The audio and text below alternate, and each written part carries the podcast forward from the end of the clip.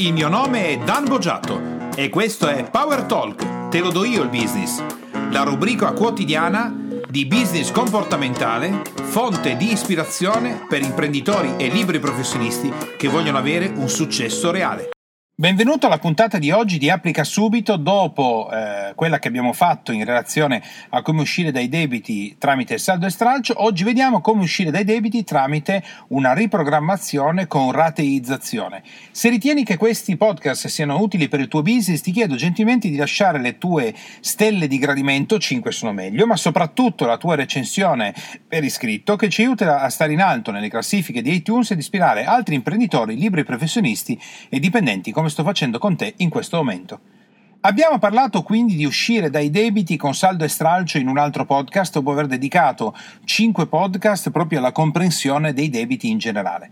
Oggi vediamo come è possibile uscire da una situazione debitoria stagnante in un debito che eh, può essersi ormai consolidato. Debito consolidato vuol dire un debito che si protrae da un tempo superiore eh, di 30-60 giorni e rimane tale senza diminuirlo o senza ridurre la quantità che deve essere restituita di denaro e quindi dopo quel tempo diventa consolidato.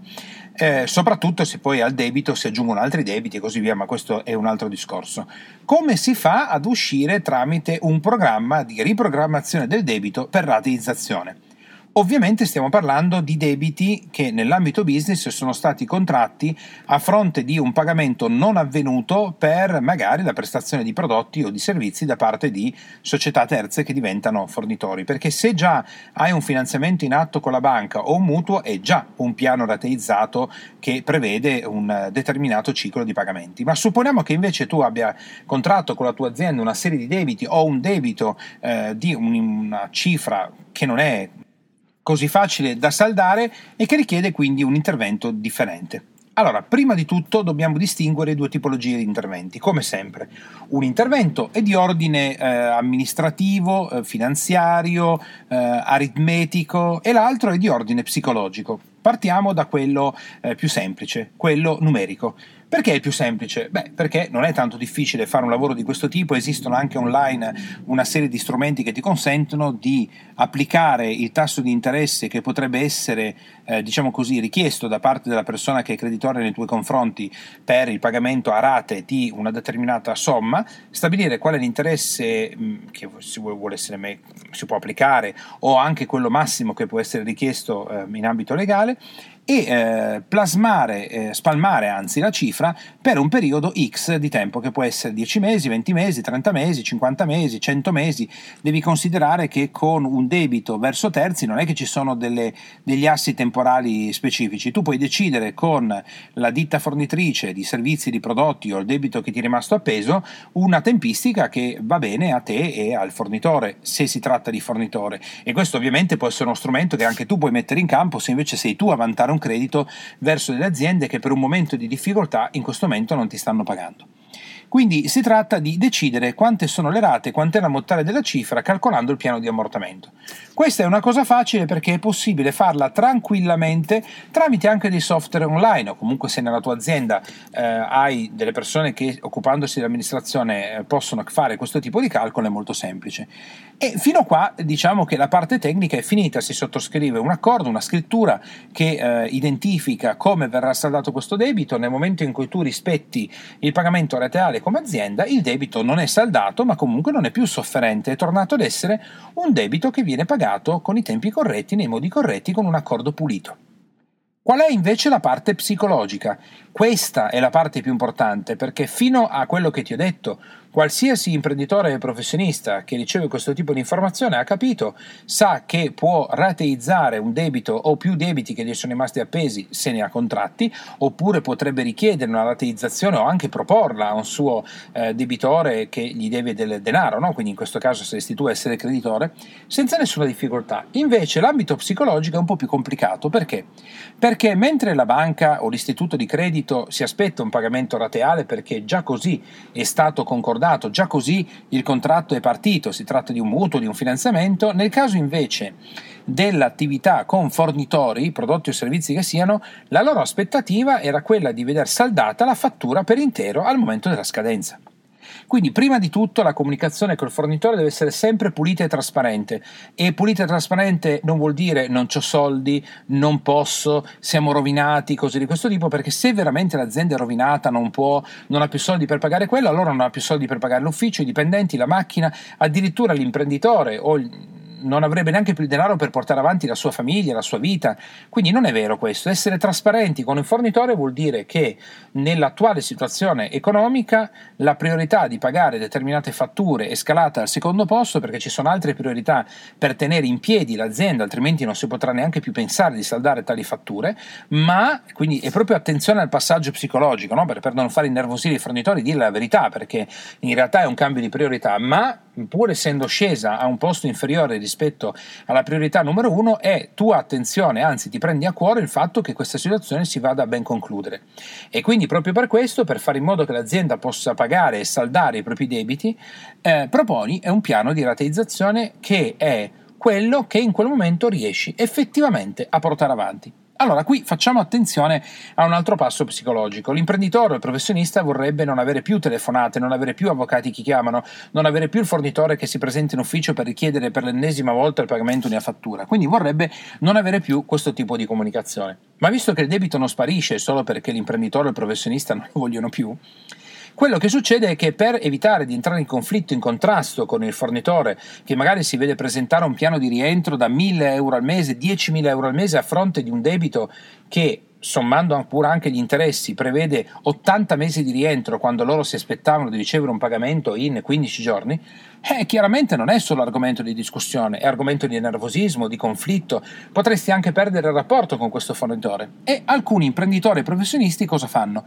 Propongono cifre di rientro ingestibili, improponibili, non dico impossibili, ma molto complicate. Questo che cosa origina? Che pagata la prima rata del piano di rientro, l'azienda entra nuovamente in crisi perché non ha calcolato bene che cosa poteva fare, perché le cifre sono troppo alte, perché diventa tutto complicato. Quindi, dopo aver mancato il pagamento della fattura in prima battuta, da lì in poi quello che accade è che diventa anche il mancato pagamento del piano di rientro concordato. E questo che cosa origina? Un ulteriore down nel rapporto con il fornitore. È meglio invece confrontarsi subito, anche in maniera difficile, magari ricevendo anche un po' di nervosismo da parte del fornitore, magari anche, non dico male parole, ma comunque considerazioni che l'imprenditore professionista non vorrebbe sentire, ma riuscire ad accordare un piano che sia funzionale, che veramente tu possa mantenere e vada bene nel momento che tu sei il creditore e l'altro un debitore, è un debitore, accettare un piano che effettivamente il debitore possa pagare. Perché? Perché nella fase iniziale ci sarà per un po', uno, due, tre mesi, il nervosismo di ricevere una piccola cifra in relazione a quella che doveva essere un saldo fattura. Ma quando poi la cifra diventerà regolarmente pagata per 6 mesi, 12 mesi, 24 mesi, 36 mesi, agli occhi del fornitore la tua azienda, la tua professione, la tua attività prende valore. Anzi, in un momento di difficoltà tu hai pianificato qualcosa che era gestibile, era fattibile e l'hai confermato. Sei riuscito a portarlo avanti sia come impresa che come professionista. Questo nel rating di fiducia con i fornitori ti fa salire tantissimo di livello. Perché? Perché se sei un imprenditore professionista che non è nato tre mesi fa, ma ha un po' di anni di esperienza, sai benissimo che prima o poi tutti viviamo delle difficoltà, tutti entriamo in difficoltà nel pagare magari determinate fatture o debiti che abbiamo contratto pur facendo debiti positivi.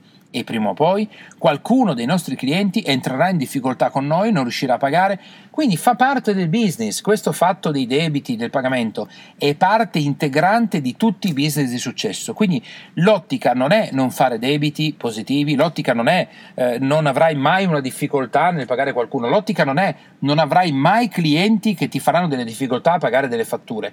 L'ottica è è una cosa normale che fa parte del business. Ed è per questo che devi imparare a gestirla bene. Quando sei in un momento florido, molto potente, importante, è chiaro che pagherai sempre tutto preciso, sempre tutto perfetto e niente, nessuno ti dirà mai n- nulla. Quando invece si entra in difficoltà è lì che si vede se si riescono a gestire le situazioni e anzi a rafforzare il rapporto col fornitore perché non sei scappato, perché hai detto qualcosa che potevi gestire, perché non l'hai presi per il naso, perché non gli stai dicendo non ho soldi, non posso e poi loro ti vedono eh, fare una vita normale come minimo, no? come facevi prima. Quindi in realtà come imprenditore professionista vuol dire che i soldi li hai, certo, ma le priorità sono differenti. Questo viene molto apprezzato dai fornitori, soprattutto se tu a un certo punto, in un momento di, nuova, eh, flori, di nuovo benessere o successo della tua azienda, anticipi magari determinati pagamenti o vai a chiudere quello che era appeso. Quindi, come hai ascoltato in questo piano di proposta rateale di debiti che sono rimasti appesi, che è un'altra modalità rispetto al saldo e stralcio, perché non devi tirare subito fuori una cifra molto importante, come sempre l'aspetto comportamentale e psicologico del business prevale su quello tecnico, amministrativo e finanziario. Con questo abbiamo terminato la puntata di oggi di Applica Subito su un altro modo per uscire dai debiti che può essere integrato in un piano di riqualificazione aziendale a livello finanziario e spero che ti possa essere utile sia che tu in questo momento sia un debitore, sia che tu in questo momento abbia delle persone che per le quali tu invece sei un creditore. Ti auguro una straordinaria giornata e ci risentiamo con il prossimo podcast.